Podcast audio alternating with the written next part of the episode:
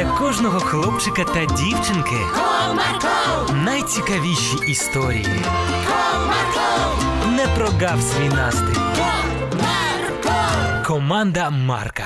Привіт, друзі! А чи любите ви робити добрі справи? А як ви почуваєтесь, коли хтось на ваше добро відповідає злом? Ось про це я вам сьогодні і розповім історію. Уважно слухайте.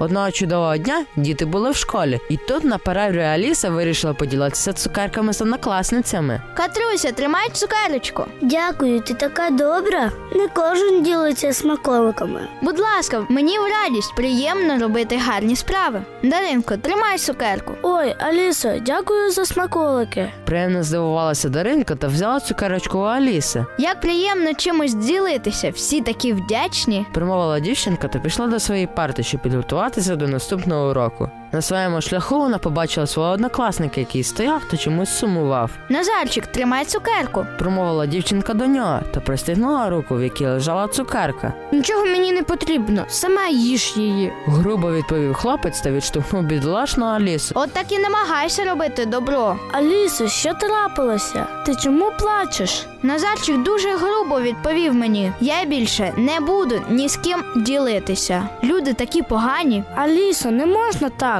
Він не поганий. Це його вчинок поганий. Можливо, у нього щось трапилося. Не потрібно ображатись на нього. Легко сказати. А мені знаєш, як образливо? Я ж по-доброму, а він ось так.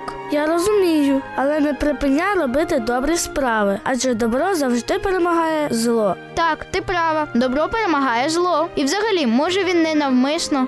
На наступний день Аліса знову прийшла до школи зі смаколиками та ділилася. Але на цей раз вона вирішила першого пригостити саме Назарчика, який вчора її образив. Привіт, Назарчику. Тримай цукерку. Чи ти знову не хочеш? Привіт, так, давай цукерочку. Ось, тримай. Слухай, ти мене вибач за вчорашнє. Я після того, як нагробив тобі, дуже пожалкував. Я не хотів тебе образити.